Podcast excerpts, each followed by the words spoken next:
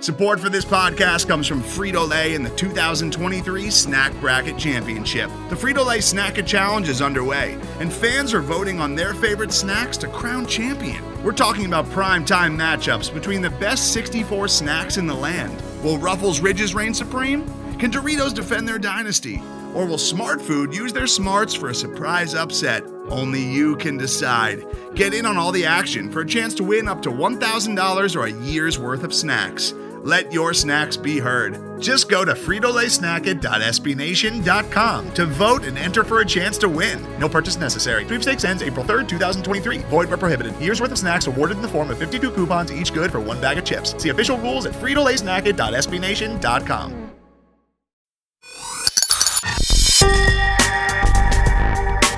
Hey guys, welcome to the Falkaholics Post Game Podcast for the two thousand nineteen season, Week fifteen. The Atlanta Falcons at San Francisco to take on the once division rivals for the old N F C West, uh, San Francisco forty-niners. Joining me as always is my co-host and fellow writer, Falkaholic, Evan Birchfield. Evan, how are you doing? I'm doing great. Um, I mean, what a wonderful win that was, and you know, not many of us expected it, so it's kind of set the tone for the week, I think. Yeah, it was, uh, I think we had every writer picking against the Falcons at the site this week mm-hmm. again. Except for and, James. And you, you got to give it up to James for uh, mm-hmm. being the one to go out on a limb. And, and honestly, I even wrote in my predictions that I thought we were looking at potentially forty-nine points from the forty-niners offense. Mm-hmm. And this was on the cusp of what they did the week before when they went into New Orleans, and uh, I believe they scored forty, forty-seven, forty-eight points, something like yeah. that. Um, so, and, you know, a lot of people would say New Orleans has a pretty good defense. So I think there was a lot of reason going to this game to think that the Falcons were just not going to match up. You know, you're looking at one of the top teams in the N F C. Um, one of the uh, expected Super Bowl favorites in the N F C at this point. And the Falcons are arguably one of the worst teams in the league, at least in the bottom, you know, seven. Uh, you can put them in the same conversation with teams like the Panthers, um, who they beat twice. Mm-hmm. Uh, maybe not as bad as the Bengals, but, you know, Miami, New York Jets, in that, in that range feels like where they're going to be drafting anyways. And so to me, this was even more stunning a win than the victory over New Orleans, because with rivalry games like, you know, within the N F C South, you sort of expect some craziness. You know, you, you mm-hmm. see it every single year. There's always an upset. Uh, it doesn't matter what the records are. Those games tend to go off script anyways. And I, I thought this would be a reality game for the Falcons, and it ended up being the opposite. Um, mm-hmm. So let's start with the, the Falcons offense like we usually do, because I feel like um, the score is going to get uh, a lot of attention, twenty-nine points. But the reality is um, six of those came uh, at the very end, um, you know, when uh, Olamide Zaccheaus, I think, returned uh, a fumble on the, the kickoff uh, when they were trying to, you know, when San Francisco was trying to make something happen, and he scored a touchdown with it. Uh, really, they scored twenty-three points in regulation. So, again, not a fantastic outing for the offense. Uh, but, again, this was a forty-niners defense that has one of the best pass rushes in the league. Uh, they have one of the best pass defenses in the league. I think they were ranked number one coming into this game. Um, so, what are some of your thoughts on the offense, some guys that stood out to you? Um, I mean, definitely you have to look at how Matt Ryan just continues to be pretty consistent for the team overall. Um I mean, he had like a pretty solid day, twenty-five, thirty-nine, two hundred ten yards, two touchdowns. Obviously, a lot of people are going to remember the game winner. As you mentioned, there was a touchdown later on, but that was the game winner. Like if it ended right there, you know, that was it. We won. Um, but I mean, Julio Jones, it's like people, you know, earlier in the season, he scored, you know, touchdowns and it was fine. And then he went nine games without um, without a touchdown. So, I mean, the announcers who love to pick stuff apart mentioned it several times how, yep. oh, he's, he hasn't scored in nine games. He hasn't scored in nine games. While n- neglecting that, he's literally moving them downfield. You know, it's like every possession. Um, so he shut them up early. He finished the game. He had twenty targets. Like, that's absurd. But twenty yeah. targets, thirteen receptions, one hundred thirty-four yards, two touchdowns. Julio Jones, it's like people start sleeping on him and start being like, okay, well, there's these other receivers that are the best in the league. Then he has these games that just wake people back up, you know, and he's earning the yardage. It's not like easy, wide open stuff. Like, you watch all the plays, he earned it. I mean, that touchdown, he earned it. That was a goal line. The 49ers thought they won, um, and then they reviewed it, and he's clearly, like, you know, just over the goal line. Um, yep. You know, I, I mean, it, it's it was a good overall day for the offense, but you can't really – you know, ignore what Julio Jones brings to the offense. Um, and, and the offense went through him. And I know a lot of people always mention, you know, force Julio the ball. And that's basically what they did. And, you know, it's always maybe not the best formula, but it certainly worked against the 49ers. Um, so, I mean, and then you look at the run game, there was really no run game, which was kind of expected because 49ers have one of the better defenses in the league. Um, yeah. And I know they had some injuries, but like along the defensive line, they're still tough. So the defense, I mean, the uh, Falcons run game really was non-existent, um, which we've been pretty much used to at this point. But aside from that, I mean, did you see anybody else who stood out on offense?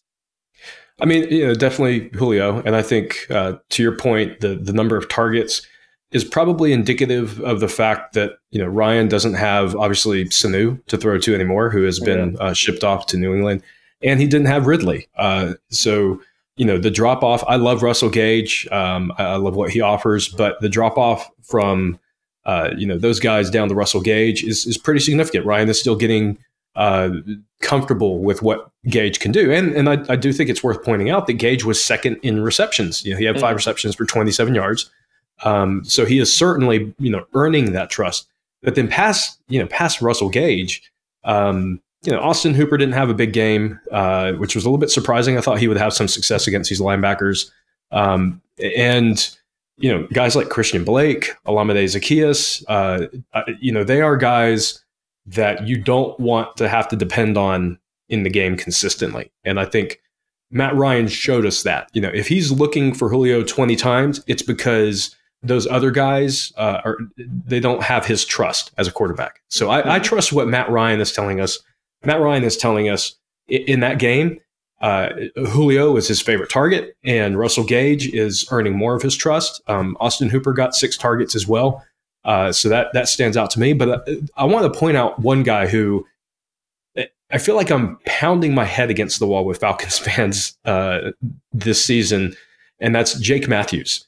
Um, Number one, he has been our best offensive lineman the entire season, and there mm-hmm. is absolutely zero doubt about that. He has been better than Alex Mack. He's been better than Caleb McGarry. He's been better than anyone else on that offensive line, and that's not a low bar. He's actually been good.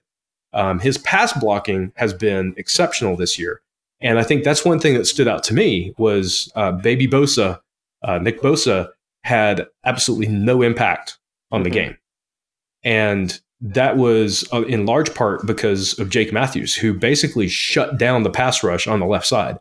Uh, so for all the fans out there who think, you know, you have to have the number one guy if you're going to pay them, and you don't pay anyone else unless they're the absolute best in the league. Um, Jake Matthews, he may not be the absolute best left tackle in the league, but he is a damn good left tackle, and he protects Matt Ryan's blind side, and he was worth every penny he got. So, frankly, I'm just sick and tired of the people who tell me that he should be cut, he should be traded, he's paid too much. You don't know what you're talking about. Please shut up. This man had an exceptional game against a good pass rushing team, and he's done it all season. And I saw it again on Sunday. And, and uh, you know, quite frankly, uh, I, I feel like, you know, Ryan doesn't get some of those passes off to Julio if he's not protected. And I just wanted to highlight that because I, I saw it again this week with people sort of, you know, beating up on Jake Matthews. And, uh, you know, it, it's it's one of those, it's a position that's like an air traffic controller. Uh, if they're doing their job well, mm-hmm. you're not hearing their name. You don't know who they are. Definitely.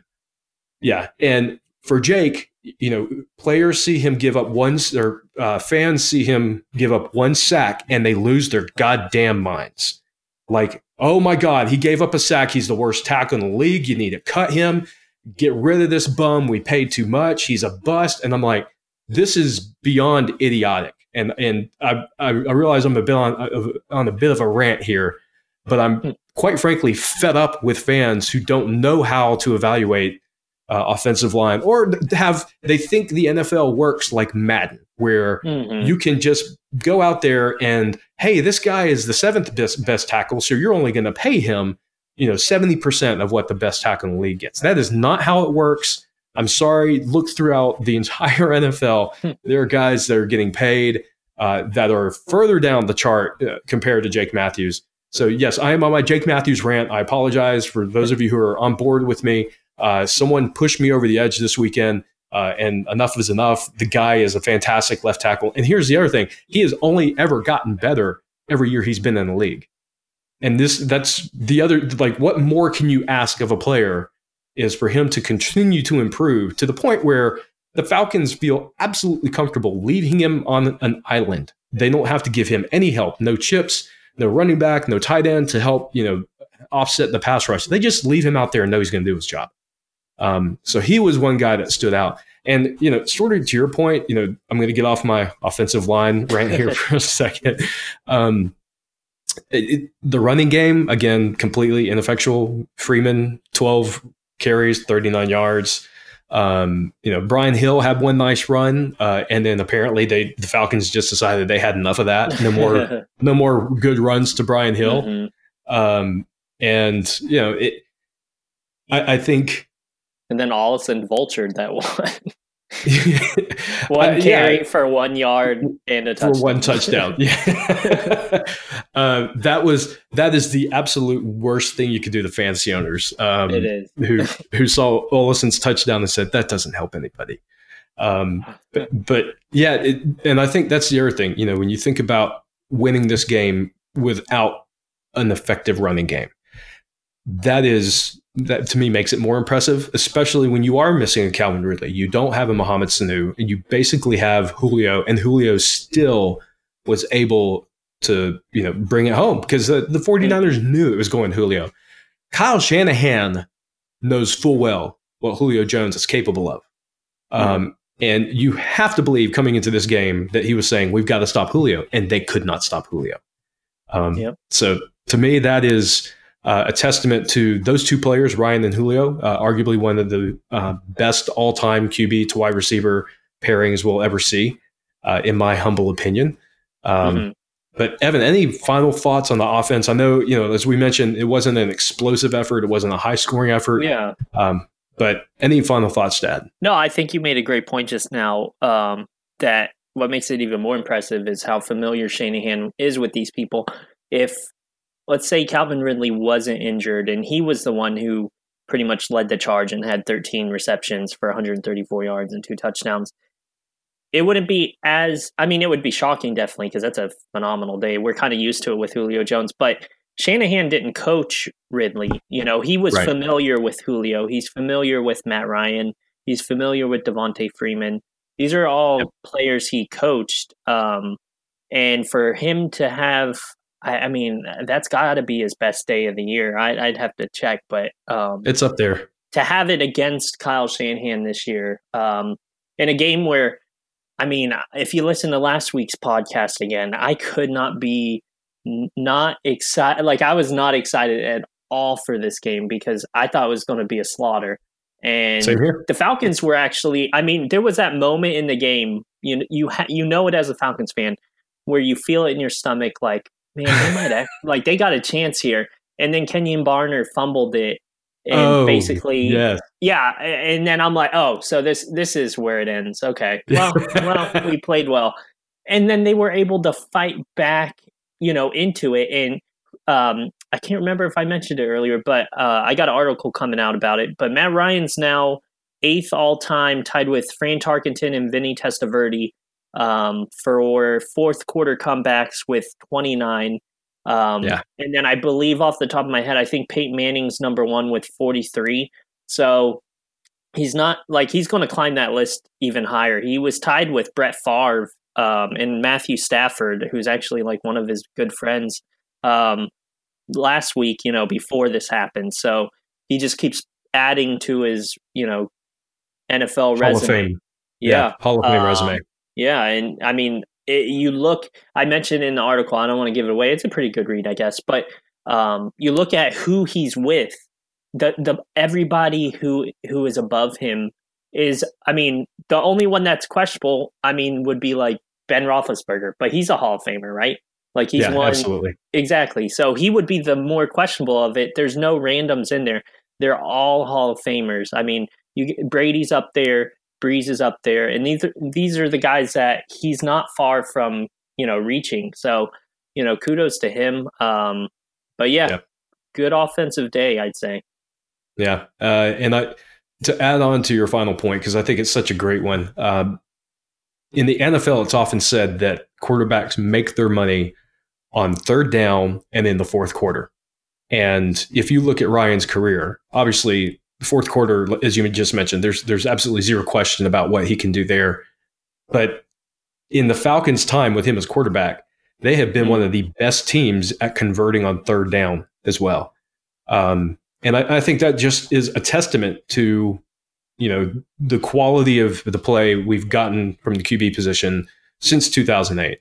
Mm-hmm. Uh, and even though statistically this wasn't uh, a huge game for Ryan, uh, I felt like he overcame a lot in this game, especially, uh, and I'm only going to touch on this briefly, the, with the way the refs were calling this game, which I thought was, yeah, I don't usually like to bring that time. Yeah. I, and I'm not a fan of bringing up the, the refs because normally in the course of the game, that stuff tends to even out. This truly felt lopsided. Um, mm-hmm. For instance, I, I truly felt Austin Hooper had the, the game-winning touchdown at the end of the game, and somehow it got overturned, even though the replay seemed to clearly show he maintained possession of the ball throughout. Yeah, to me, that was a catch, and I said it on yeah. Twitter. Absolutely. Uh, and then even the initial call on the Julio touchdown, it seemed like those refs were eager to get mm-hmm. out of there and just did the replay because uh, it was so blatantly obvious uh, that he got yeah. in. So... Uh, and, and that doesn't even touch on the horrifying roughing the passer penalties that got called uh, for yeah. apparently. And, and don't forget the onside kick either. Right. Yeah. The, the onside kick penalty. Uh, oh, and uh, the Which penalizing been screwed the per- by twice this year. It doesn't make yeah. any like. So he's technically had like I think Koo's had five successful ones. Two of them were penalized incorrectly. it's, bizarre. it's it's. I don't think you're ever going to see a statistic like that in a single season again. Um, yeah. But the other the the last penalty I want to bring up is the fact that the refs called the Falcons for delay of game when they did not reset the play clock. Uh, mm-hmm. Which was a mind-numbingly infuriating uh, penalty to throw on the Falcons. And you could, and the thing is, Matt Ryan normally keeps his cool. Uh, even when his guys get called for false start, you can see him bark at them a little bit. This was the first time I saw Ryan get um, like just furious and in the face of the ref, you know, basically mm-hmm. barking at him about the play clock not being reset. And then the, the, the refs did nothing. They didn't correct it. They just flagged the Falcons and it killed the drive. So mm-hmm. anyhow, we're we're gonna we're gonna uh, stop there. We're gonna talk about the defense in the second half because I feel like uh, this is the unit that arguably shined more than anyone uh, against the the 49ers offense. Arguably stunned me more than anyone. But before we do that, we're gonna take a quick break. We'll be right back. Today's episode is brought to you by cars dot com. With over two million vehicles and fifty thousand more added every day, cars dot com will match you with the perfect car for you, your budget, your life, your style. And if you're ready to say goodbye to your current car, cars dot com will get you an instant offer to cash it in. Just start by entering your license plate and get matched with a local dealer who will write you the check. So whether you're looking to buy or sell, just go to cars dot com. It's magical. And we're back on the Falkaholics Post Game Podcast, recapping the Falcons' stunning upset win, uh, twenty-nine twenty-two over the N F C uh, favorites for the Super Bowl, the San Francisco forty-niners, uh, who dropped to eleven and three after this game.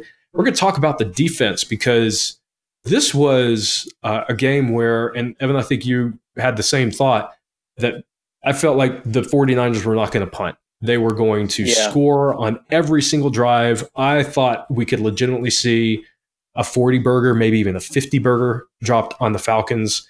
The fact that they only scored twenty-two is, to me, uh, was a revelation in itself. The fact that the Falcons got out with a win is even more mm-hmm. stunning.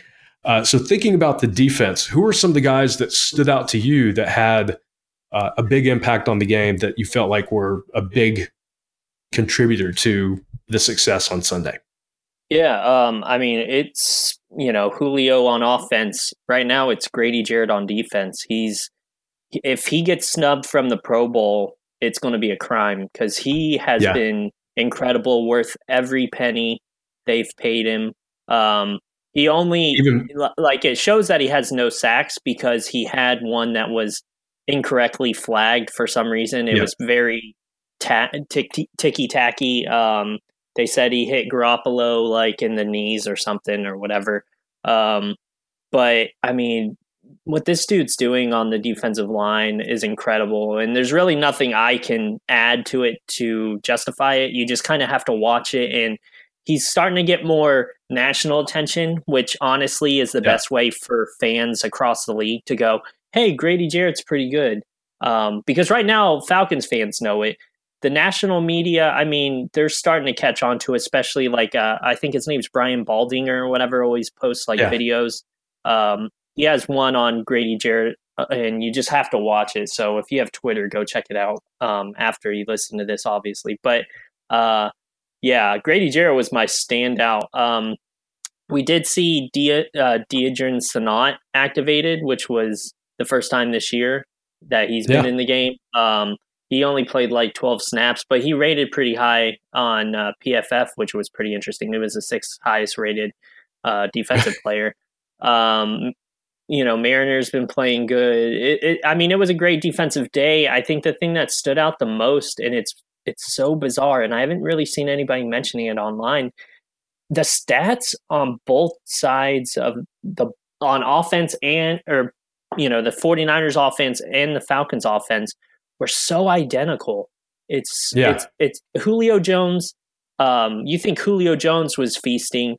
George Kittle was also feasting. Um, they yeah. both finished with thirteen receptions for one hundred thirty-four yards, like the exact same number. And, and I, you know, people were joking on Twitter during the game, you know, just stop George Kittle. That's all they're throwing it to, because it, it was really. Um, yeah. I mean, their receivers, Deebo Samuel had one catch for twenty-nine yards. Uh, I, I don't know his first name, but Bourne, he had one catch for eleven yards. Emmanuel Sanders, who they traded for before the deadline, uh, two receptions for nine yards. But then you have George Kittle getting thirteen catches for one hundred thirty-four yards. It's it's insane. And it's not just there. If you look at how Ryan and Garoppolo's uh, stats are, and Mostert and Freeman, I mean, it's, it's weird. Pretty, they, it's pretty remarkable. Yeah, they're all pretty similar. Um, but yeah, didn't want to get off topic. Just wanted to mention that briefly. But uh, I, I mean, and then I guess you'd give credit to the secondary because, I mean, George. I, I guess they had Devondre Campbell on George Kittle at times and stuff like that, but the receivers on the 49ers were basically shut down. Um, yeah. And I don't know if that has to do more with the pass rush having like a pretty solid day. Vic Beasley had a sack, and I think he also had one that was taken back by a penalty, um, Yep. if I remember correctly. So, yep, yeah, he did. And, and Bleedy, uh, also, Bleedy Ray Wilson. Anytime yes. we need him, he steps up to the plate. Um, I'm not saying he should be a starter, but he is, I mean, he's like a mini X factor. When you need him because of, you know, for example, Trufant being out, he fits in so well. And he, and he he doesn't screw the game up for you or anything. He had, I mean, potentially, I believe, two interceptions, but he dropped them. But I'm I'm willing to overlook it because, like, aside from that, you know, he, he played well. I don't know how else yeah. to say. Yeah, he had three uh, three pass defenses, uh, pass mm-hmm. deflections on the game. And, uh, you know, like you said, uh, he probably could have intercepted a couple of those, uh, but I, I'm not going to beat up on that too much. And uh, so he was a guy that stood out. Another name who I uh, I think P F F graded as, you know, playing pretty decent was Isaiah Oliver. Mm-hmm. Uh, so to your point, you know, if really – taking away the, the 49ers receivers, uh, I feel like he had a strong game. And he is someone that fans were beating up on as well earlier this year, and for good reason. He was struggling. Uh, yeah. But he has gotten better, I feel like, in the second half of this season. He has, he has improved incrementally from game mm-hmm. to game. Uh, and so, I, I, you know, a lot of fans, you know, the minute they see a player have two or three bad games, they want to see them jettisoned. Uh, I want to see what Oliver does next year. I feel like he is someone who's trending up. Let's see if he, you know, looks better in year three. Um, yeah. He's so, kind of like that comparison I like that you made about Jake Matthews. Totally different positions and everything. But if you're mm-hmm. not noticing them, it's probably because they're doing their job. And right, that's exactly. Kinda, I love that comparison you made about Jake Matthews, and I think it kind of fits what Oliver's been doing. Yeah, and and that's, you know, earlier in the season, you heard his name a lot. yeah, yeah, sort of because he was getting along abused, those same line. Yeah, yeah, definitely. He was getting targeted, you know, he's getting picked on, and now you don't hear as much. Now, I, I do want to throw in the caveat that uh, Garoppolo, I felt like, was up and down all game. He seemed really inconsistent. Some of that may have been, uh, you know, to your point, the pressure that the Falcons' defensive line was able to generate. Um, but, you know, some of the throws, like, you know, there was a throw to uh, George Kittle in the end zone that Bleedy Ray almost intercepted. That was just awful. It was it was short. It was low. It, it looked like a pass to Bleedy Ray Wilson. And, you know, it so I don't want to go too over the top with the praise we give to the Falcons' defense, uh because sometimes the other team just plays poorly and it makes you look better. Uh, and I think there's an element of that with, uh, with the way Jimmy G played. But I think credit can be given uh, to, you know, several of these guys throughout the game for, for playing well. Vic Beasley, he's now creating some confusion. Uh, I, I let me let me say I, I do not think he's going to be back, um, but he has seven and a half sacks on the season. Uh, and it, He's got two more games to go, uh, and Mike Bell has said he'll get a tattoo of Vic Beasley on his body if Vic gets ten sacks this year. So there is a part of me that wants to see him pick up two and a half sacks over the next two games, if only to see Mike Bell have to follow through on on that uh, that promise to the to the listeners. Um, so it, as you mentioned, I feel like special teams, you know, I, I really – just want to highlight quickly that Koo had another uh, solid, solid game. Mm-hmm. Um, and as you pointed out, this man is apparently an absolute specialist in onside kicks. I have yeah. never seen a kicker have this much success. I don't think anybody has.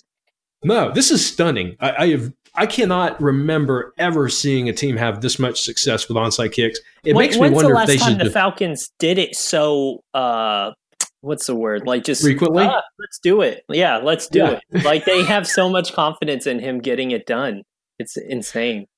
It's the most. They won't let him kick fifty-yard field goals, but onside kicks. Yeah. Oh, we are all about that business. We're gonna. Let hey, him he's do bringing that a different dynamic to the table. You know, I mean, he had that one. It was like a fifty-one-yarder, and it was ugly because it like hit the pole and bounced in. It doinked in. Yeah. Um, so maybe he's not a fifty-yard kicker, but I mean, that's all. If you have a specialist who can onside kick, it's pretty much the same as having Devin Hester in his prime, you know, on the yeah. other side. It, it brings a whole nother dynamic to your special teams unit that Koo is just, I mean, like I mentioned earlier in the show, he has five successful ones. It was just two were negated by stupid penalties. The one in this game um, was that the Falcons, for some reason, only had, t- which makes it more impressive, in my opinion.